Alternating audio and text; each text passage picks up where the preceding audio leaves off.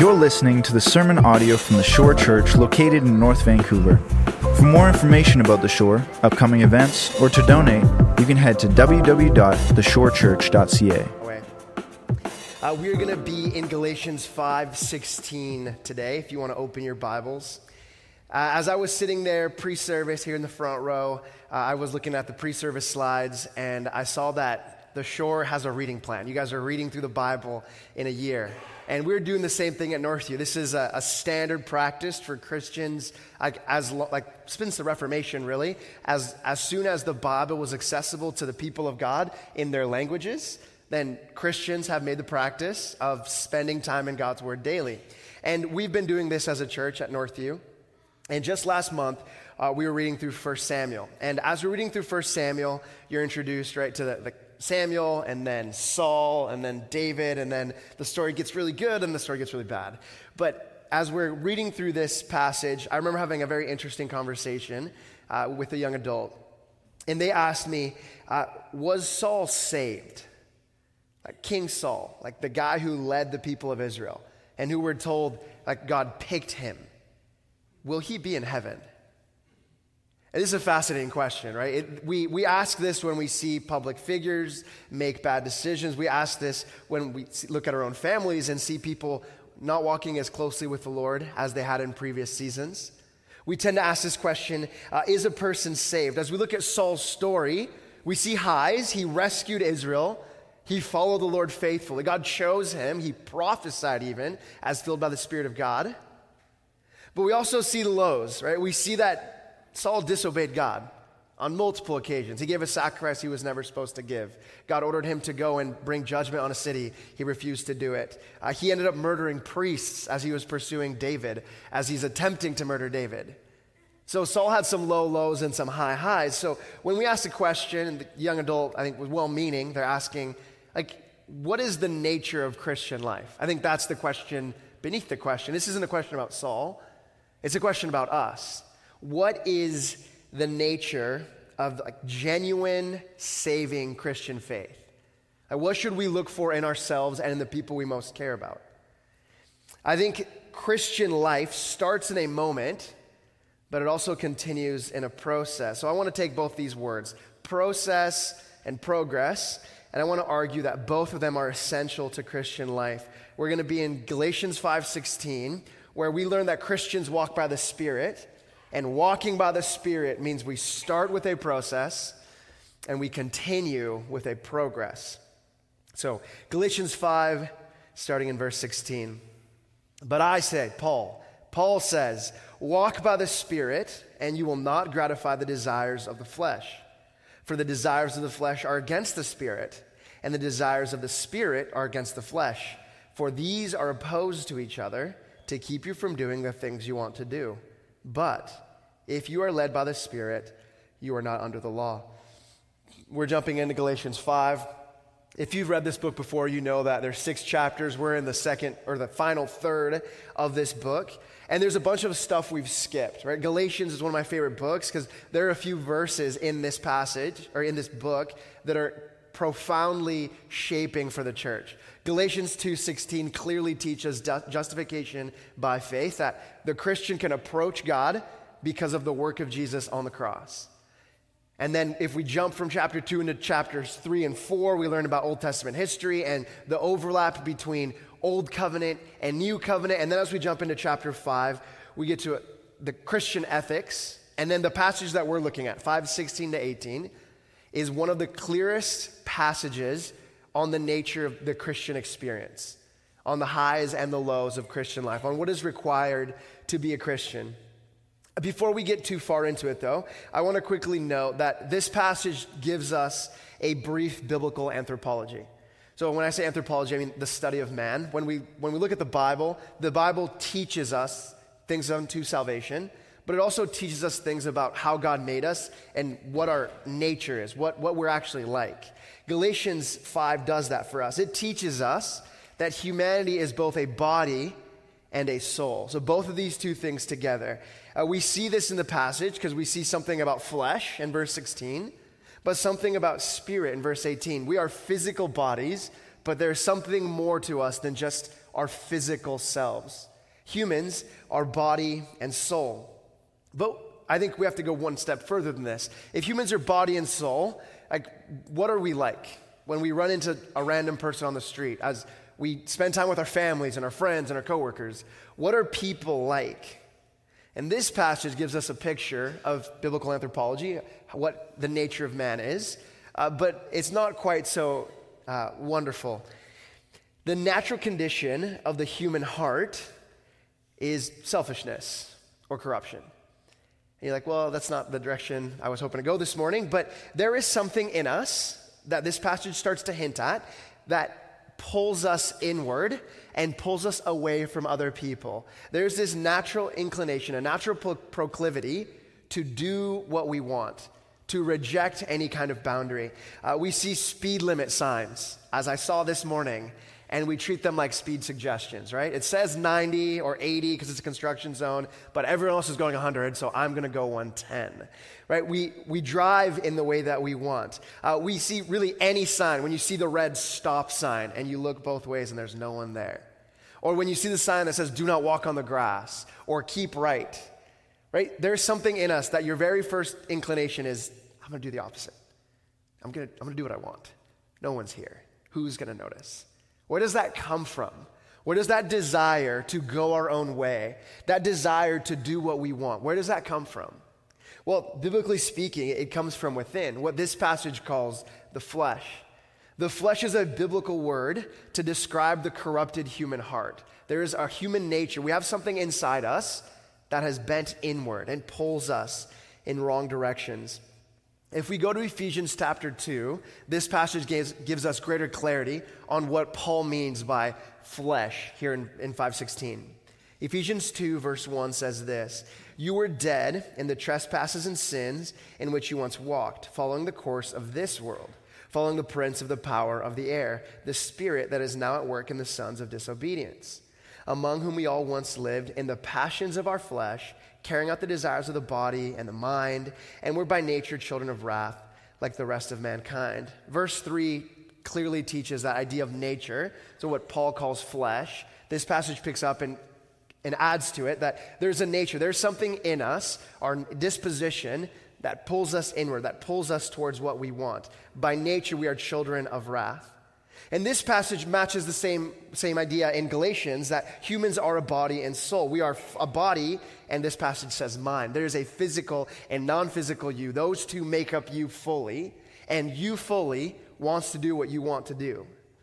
And scripture warns us that when you have a, a society of people that have this inclination towards self, towards their own way, there are dramatic effects that has, both on them and on the people in their lives.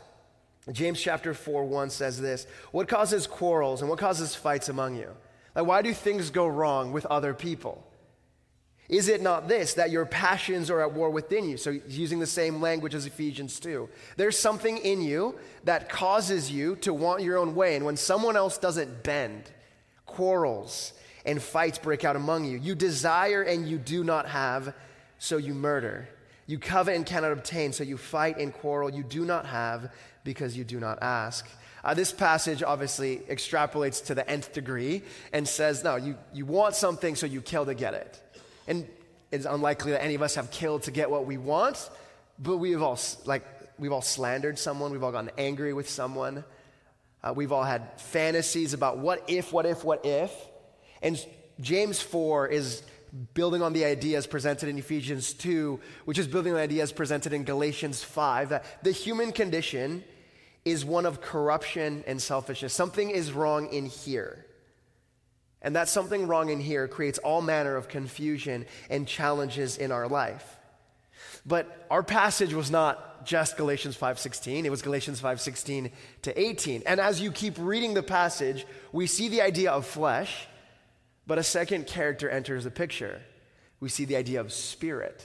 So what, what is this spirit? This spirit is God entering into the situation of what natural humanity is like and doing something about it.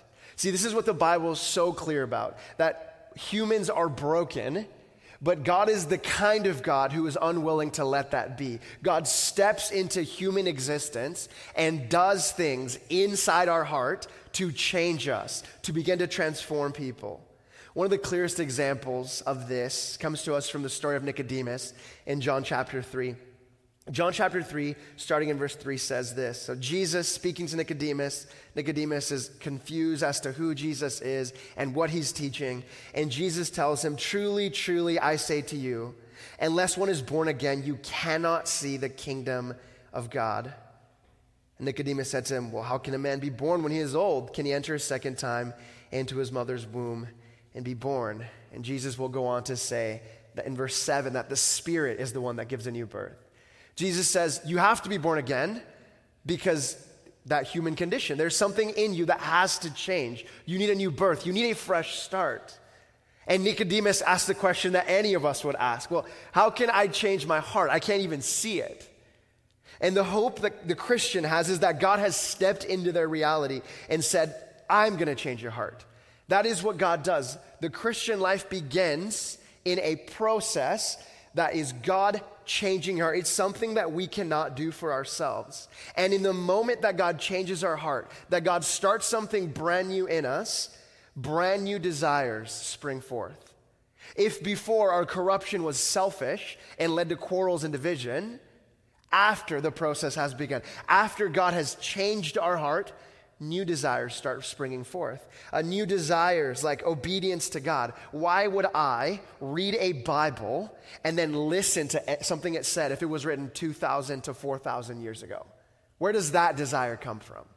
Uh, wh- why would I want to self sacrifice? Why would I want to be inconvenienced on my Sunday mornings and be here with some people that I kind of like and kind of don't know? Uh, why is it that when someone wrongs me, I read a passage in the scripture that tells me that we go to them, even though they wronged us, and seek to be reconciled. And then we decide, you know what? I don't want to do this, but I'm gonna. Where does that desire come from? If we know the Bible, we would say, well, it comes from a new heart. A new heart given to you by God as He grants you the new birth by the power of the Spirit. The process that starts Christian life begins with a brand new identity. There are two things that this process involves God doing something in you, something you cannot do for yourself. The first is a new identity. In, in this book, in Galatians 2:20, we're reminded that we are crucified with Christ. This is Paul's shorthand for describing what it means to believe in the gospel of Jesus. If you have become a Christian, the moment you became a Christian happened at, at some point after you heard the gospel preached. And when you heard the gospel preached, you would have learned something about Jesus and then what Jesus accomplished for you, namely his sacrificial death. If you have a corrupted heart that bends you inward and puts you in rejection of God, in rebellion towards God and other people, and you need a new heart, and you need to respond to the gospel, God has to do something to dramatically transform humanity. And he did. He died on the cross to forgive people of their sins and then sends his spirit to transform their hearts. Christian life is this identification with Jesus, this brand new identity that we're not what we used to be. We're, we're part of this man, this God's people. Christian life begins with a new identity, and that new identity proceeds into new desires. There are things in us that bubble forth that are brand new. And if you've been a Christian for some amount of time, the, the desires start to become old hat. They start to become ideas that you're just like, well, yeah, this is normal. Yeah, like I, you're supposed to read your Bible. Uh, you're supposed to love your neighbor. You, you're, you're supposed to forgive people. But those are not natural desires. Those are not natural dispositions. Those came from somewhere. And what I want to remind you of this morning is that Christian life starts with a process, a process where God changes your heart. And you identify with Christ, and then because of the changed heart, you have new desires. So when this passage uses the phrase walking by the Spirit, walking by the Spirit only happens for people who have experienced the process of heart transformation. If you don't even know what that means, if, if you're wondering, like, have I even experienced a heart transformation? When I look at my life, would I say I identify with Christ, that I have been crucified with Christ?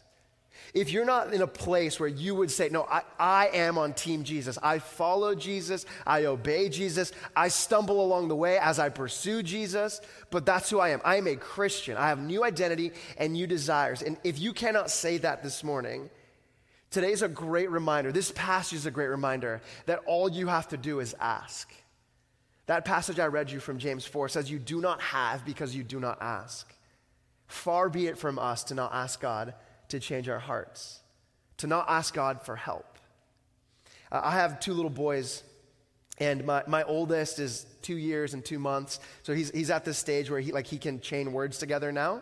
And one of his favorite phrases is help.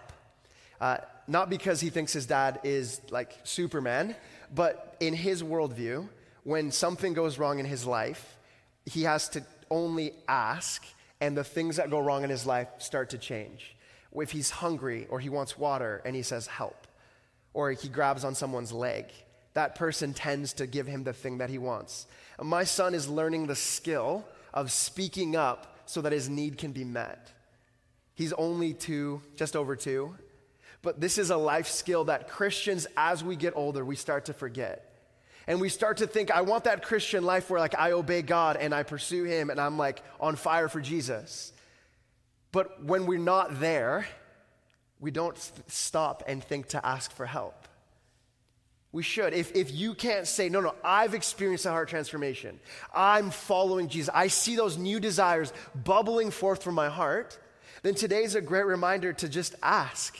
You do not have because you do not ask. Ask God to fix the broken things in your life whether it's dissatisfaction, disordered desires, challenges in relationships, challenges in your contentment in your life, God can fix all of those things after He fixes your broken or your, your twisted, corrupted inward heart. So, Christian life begins with a process. It starts with a process, but it continues with a progress. As we, we're going to circle back to Galatians 5 16 18. It's just three verses, so I'll read it again. I say, walk by the Spirit, and you will not gratify the desires of the flesh. For the desires of the flesh are against the Spirit, and the desires of the Spirit are against the flesh, for they are opposed to each other, to keep you from doing the things you want to do. But if you are led by the Spirit, you are not under the law. As we get to verse 18, we see that something happens. Once that process has taken place, something happens that it's a, it's a progress. It's an ongoing, continual thing. Even the phrase, walk by the Spirit, is a continual action. Earlier, I said that identity leads to new desires, right? We have an identifying with Christ comes first. We have a new heart, identify with Christ, new desires. But there's more to life than just those two things. Right? When, when we talk about what Christian life is, I think it's appropriate to say there's a struggle of some sort. And this passage does a wonderful job of identifying the struggle and then helping us think accurately about that struggle. Many of you have children, as I saw these little people up here. So blink twice if you've seen The Emperor's New Groove. Wow. So only one person. That a girl. All right, The Emperor's New Groove, hilarious movie, highly recommend. Uh, it was back when kids' movies were still kids' movies. Yes, amen. Uh, this movie was wonderful. There's this great scene where one of the, one of the characters, Kronk, is facing an intense moral decision. He's deciding, uh, like, should I participate in the murder of someone or should I not? Which we would say that's a moral, moral decision, a moral dilemma. And then you get on each shoulder, you get like the little angel Kronk and the little demon Kronk. The little demon Kronk's like, totally do it. You can get away with it. It doesn't matter. Who cares? This guy's a loser. He hated you anyways. And the other guy's like, well, Kronk, if you do this, that's a bad thing. It'll lead to bad things. You don't want to be that bad guy. And I think when we think of Christian life, sometimes we have that image, right? And maybe we wouldn't say that we're cartoon characters, but we, we act like, you know, there's two influences on you, and they're, you know, one on each shoulder, and you're sitting in a, in a whatever, a, any situation, and you're like, should I say that thing? You definitely shouldn't say that thing. That's slanderous. It will hurt people and they're like, that guy deserves it. Clap back, light him up. And you have that kind of experience. But this passage makes it very clear that Christian life is a struggle, but it's more than just a struggle of two little people saying things in your ear, whispering, trying to lead you in a direction. Uh, this passage describes a war. And I think a war is almost too soft of, of language. I want to give you a picture. Uh, the, the contrast in this passage of this animosity between spirit and flesh, they are against each other, they're opposed to each other. I think a good image for us is to, to match our summertime vibes. Uh, if you're at the pool, and you know whether it's or at any aquatic body of water, you are somewhere with water and you have a floaty, and you are on that floaty. Uh, imagine with me that you're on that floaty, you have an appropriate amount of sunscreen so you don't burn. And as you're sitting on that floaty, you have one friend who's there, like, I just want to keep you afloat. You know, there's some waves, there's some wind. I just want to keep you from capsizing, keep you out of the water. And then you have another friend who is trying to drown you. And maybe they're not your friend if they're trying to drown you, uh, but they want to get you off the floaty. They want to dunk you, they want to ruin the experience, right? And those two people are going at each other but all around you. They're like pushing and prodding at you and trying to dunk you. One person's catching it, right? If you've ever seen alligators in water, like that rolling and rolling and rolling, that's the image I want you to have when this passage talks about spirit versus flesh, spirit against flesh. Their desires are opposed to each other. You have two persons working in your life. One is the Spirit of God who transformed your heart, and He wants to give you life. And the other is the, the flesh, your sin nature, something inside you that bends inward that wants to kill you. So you have one desire leading you to life and one desire leading you to death, and they're both at war within you all the time. This passage describes a dramatic opposition as two pressures, two inward dispositions pull you in opposite directions. Uh, maybe another example would be helpful. I play soccer in an Abbotsford league that is co ed. So it's five guys, five girls, 11 on 11. And in this league, one of the challenges is as it, it's played during the spring and summer. And then as soon as summer hits, people in this part of the world take off, right? They go camping and they'll be gone for like crazy amounts of time. They're like, I'm gone three weeks here, and then I'm going to Palm Springs, and then people's travel schedules all over the place. So I recruit generally like 20 to 25 players and then a sub list. So my team is generally around 30 players uh, because so many people miss games. And I just want to be prepared for the games that they miss. And the hottest commodity is athletic female players uh, because the league requires five guys and five girls. And you can always find some random guy that was good in high school and was willing to play again. But girls are much tougher to find. So I, myself, and I serve at a big church, myself and another guy who also runs a team, we both identified the same star player. We were both recruiting the same star player. Uh, and we ran into each other and exchanged text messages that were, they were above board. don't worry. Uh, but we were both going aggressively after that same person. And this same young lady, she had to make a decision. You can't play for two teams, you only play for one team. She's playing for the loser team or for my team.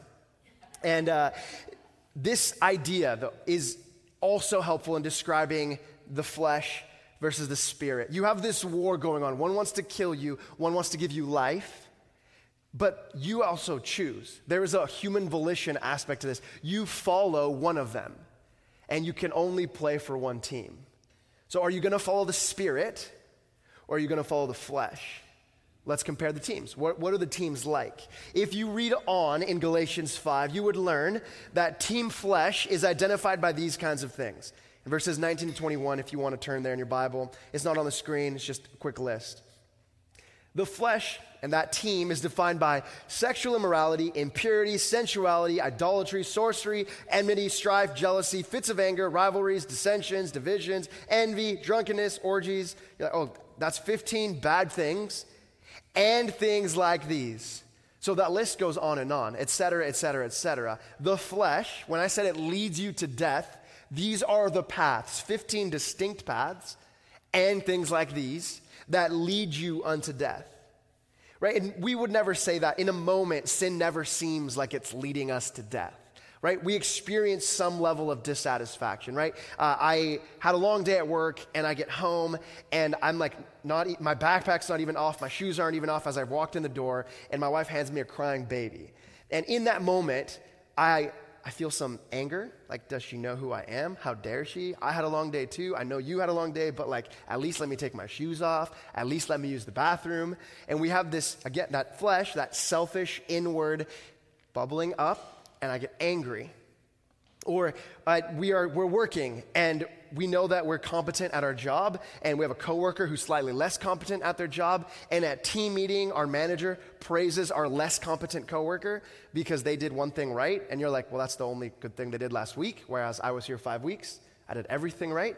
And there's something in us that's like, uh, yeah, I can't really clap for them because they don't deserve it. That, that, you have the flesh. The flesh is bubbling forth. Uh, or even just the mental gymnastics where it's summer and we have friends traveling, and it is really hard when you see your friends traveling and you have to work or you have other responsibilities and you think, ah, what, what if? What if God had given me a different life, a different spouse, different kids? What if, what if, what if? And we see that the flesh is very alive and very well and drawing you, pulling you to pick his team. And his team will lead to death. That kind of attitude destroys families. Anger breaks relationships. Prideful thinking, the inability to praise others, destroys friendships. The flesh leads us to sin, which leads us to death. So that's one team. And the second team is the spirit, which is marked by love, joy, peace, patience, kindness, goodness, faithfulness, gentleness, self control. Against such things, there is no law. You have two teams, and the second team draws you in a totally different direction. The Spirit is pulling you towards serving your spouse or kids even when it's not what you want to do, even when it's not what is best for you. The Spirit says sacrifice in the same way that God the Father and God the Son sacrificed for you. Or when you're at work and you know that it's, it's going to be a long week and someone has to take the tough job and you say, you know what, I'll do it. I'm happy to serve. I will humble myself and serve my community in this way.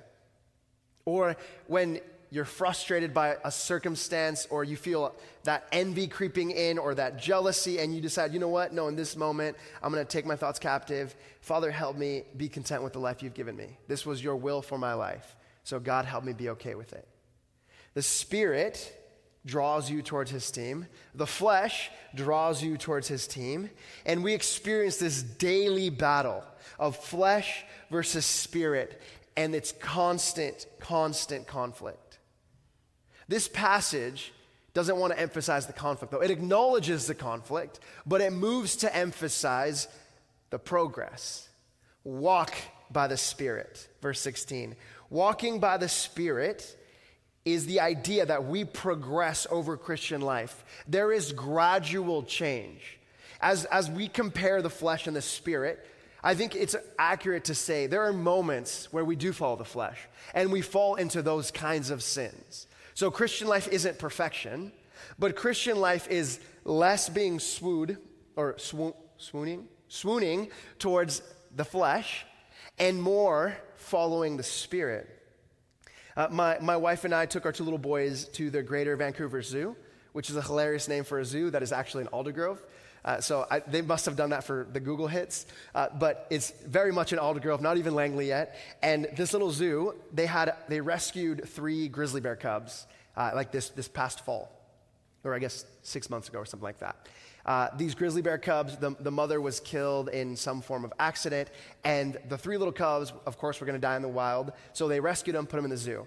And these little bears were adorable. They're like this big. They look like little dogs, but they're like bears are much more nimble. So they're like rolling on the ground and slapping soccer balls around. They looked so cute. And as we're looking at these little bears, like my son is like leaning as close as possible to the fence as I'm pulling him back because that's still a grizzly bear. And he's asking about the bears and he wants to know how big. Like, he's like, bear? I'm like, this is actually a baby bear. He's like, baby bear? Yeah. No, this is, this bear will actually be like way bigger than daddy. Like, this bear will be Jer Adrian size, right? Like, they're monsters. They're huge, right? And that's what little bears do. Little bears grow up to be big bears, and little grizzly bears grow up to be big grizzly bears. Christian life is the same way. Little Christians, regardless of their age, regardless of their spiritual maturity, start as little Christians. We start as spiritual babies. That's the line from John chapter 3. You must be born again. You start as a spiritual toddler, needing all kinds of help. But no one stays a spiritual toddler. You walk by the Spirit and you actually grow into a spiritual child, into a spiritual teenager into a spiritual adult. Christian life is this walking by the Spirit. It's this growing, that word, the verb in walking by the Spirit. It's, it's a present active. It means it is an active, I participate in this action, and it's a continual thing. Christian life is this continual walking. It is a, a thousand steps in the right direction, a million steps in the right direction. Again, this is only possible if you've received a new heart a, a new identity with new desires that leads you into new actions. Jesus Christ on the cross died to free us from slavery to sin. He died so that the flesh doesn't have to be the only thing that draws us. The Spirit of God can now draw us. And the Spirit of God draws us into greater and greater obedience. So, this process, this walking by the Spirit, new identity into new desires, into new actions, one of the principal manifestations of that in our life is that we must kill sin early. And this phrase obviously needs to be unpacked. Um, what I mean is that it, in our Christian experience, when we recognize sin, our disposition towards that sin needs to be to kill it. Earlier, I chose to use the language of there's a battle between flesh and spirit. And I'm trying to pick up the same language because I want you to see the gravity of the situation. If one is trying to drown you on your floaty and the other one is trying to preserve your life, what, what should your disposition be towards the one who's trying to kill you? You, you push away. You have to fight back. And Christian life is this fighting back, this choosing to go a different path. And we can do this through, our, through new thought patterns, and through new habits. So, when I say new thought patterns, I, I want to ask you just a, a reflection question. When, when you think of yourself, like in, in your day to day life, uh, do you think of yourself as someone who has been saved? Like your first thought, if Christian life begins with this new identity, when you're just walking or going to school or going to work and something is challenging, do you think, I have been saved and God fills me with the Spirit so I can walk in a new direction. I think that thought is exceedingly rare.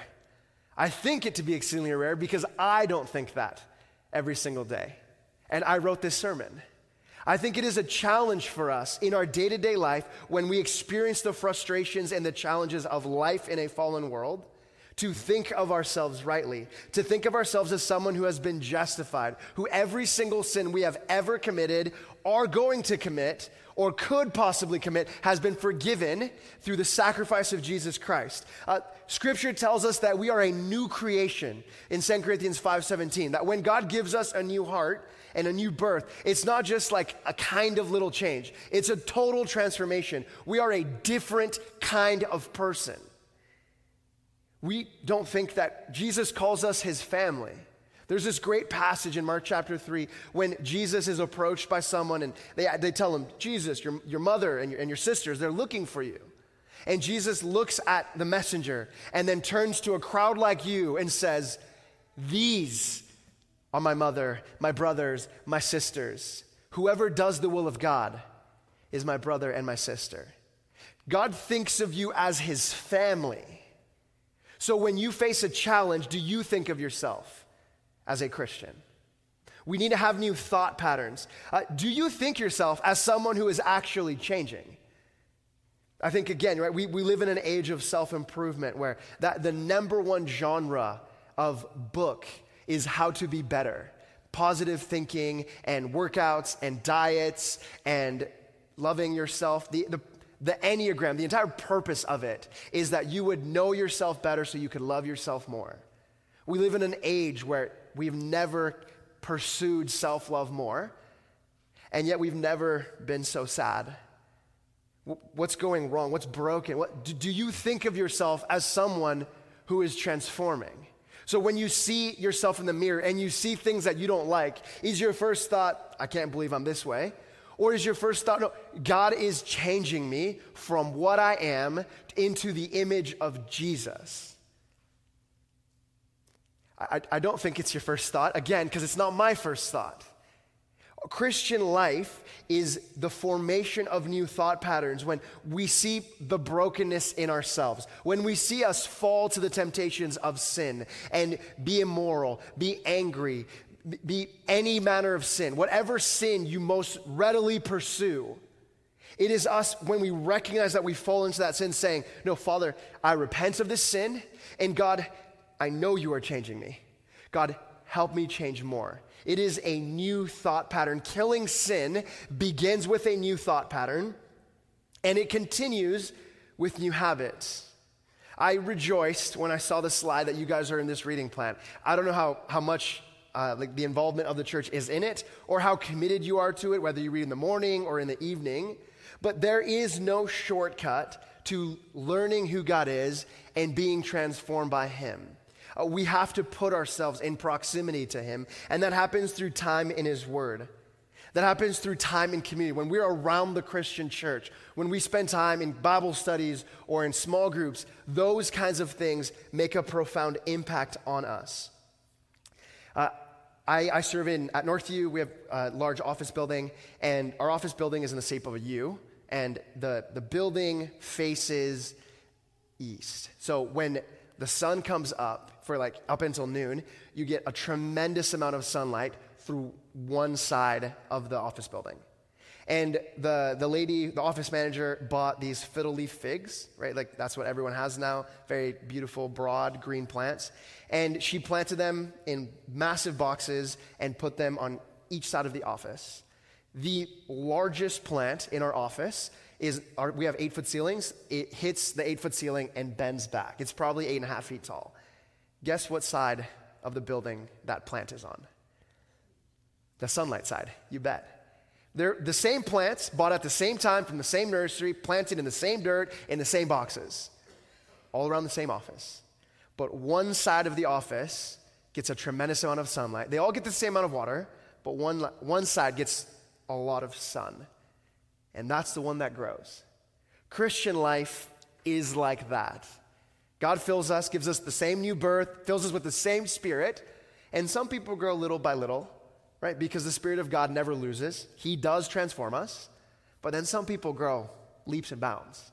What is it that helps those people grow leaps and bounds? It's not just the new thought patterns, it's new thought patterns and new habits. And the new habits are the mundane things like spending time in God's Word, spending time with God's people. Those kinds of things are what expose you to God's light. And God's light produces tremendous change. Christian life, this walking by the Spirit, begins with the work of God. We have a new identity, new desires, new actions. And this entire process begins with God and continues as God keeps working in our lives. Uh, but of course, we do participate in it. So before I end, I want to give you a quick disclaimer. Uh, as I describe this battle, I want you to understand that walking by the Spirit is a long process, and God does change you, and you will grow like that fiddle leaf fig, but we will also experience failure. How do we think of the moments that we experience failure? when you've been walking with the Lord for a time and you're feeling like, man, God has got my back and I'm changing, I'm different, you know, I'm no longer the gossip I used to be, I'm no longer as self absorbed as I used to be, I'm no longer as lustful as I used to be, you know, name your pet sin. And then through a series of circumstances, maybe you're low on reading that week and you just haven't been praying very much, and temptation presented itself, and you fall into sin. How should we think of ourselves in those moments? Again, I, I want to circle back to what I'd previously said. Christian life begins with, with a new thought pattern. And your new thought pattern is that you, you're saved. You are saved, and God is transforming you. Uh, I'm, I am part of an accountability group with a bunch of young men. I serve with young adults, so a lot of my time is spent with young people. And young men in particular are battling sexual sin in a culture that so readily makes temptation available to them. And I was talking to one of the young men, and he was telling me, like, I, he'd had, I think he was like over 150 days since the last time he looked at sexual content. And he was feeling like, dude, I can see God changing me. Like, I know I'm different than when I started this journey. Like, I rejoice in God's goodness. I'm free, I'm free. He was so pumped. And then the next time I talked to him, he had seen sexual content. And he spent the first like 10 minutes of the conversation beating himself up. Like, I'm so embarrassed. I'm so humiliated. I can't believe I did this. I can't believe I fell back into sin. I know it's going to kill me. I know it's going to destroy, destroy any potential spouse or marriage or children I have. And he was just going on and on and on. And I, I interrupted him and I said, Brother, listen, yes, you sinned.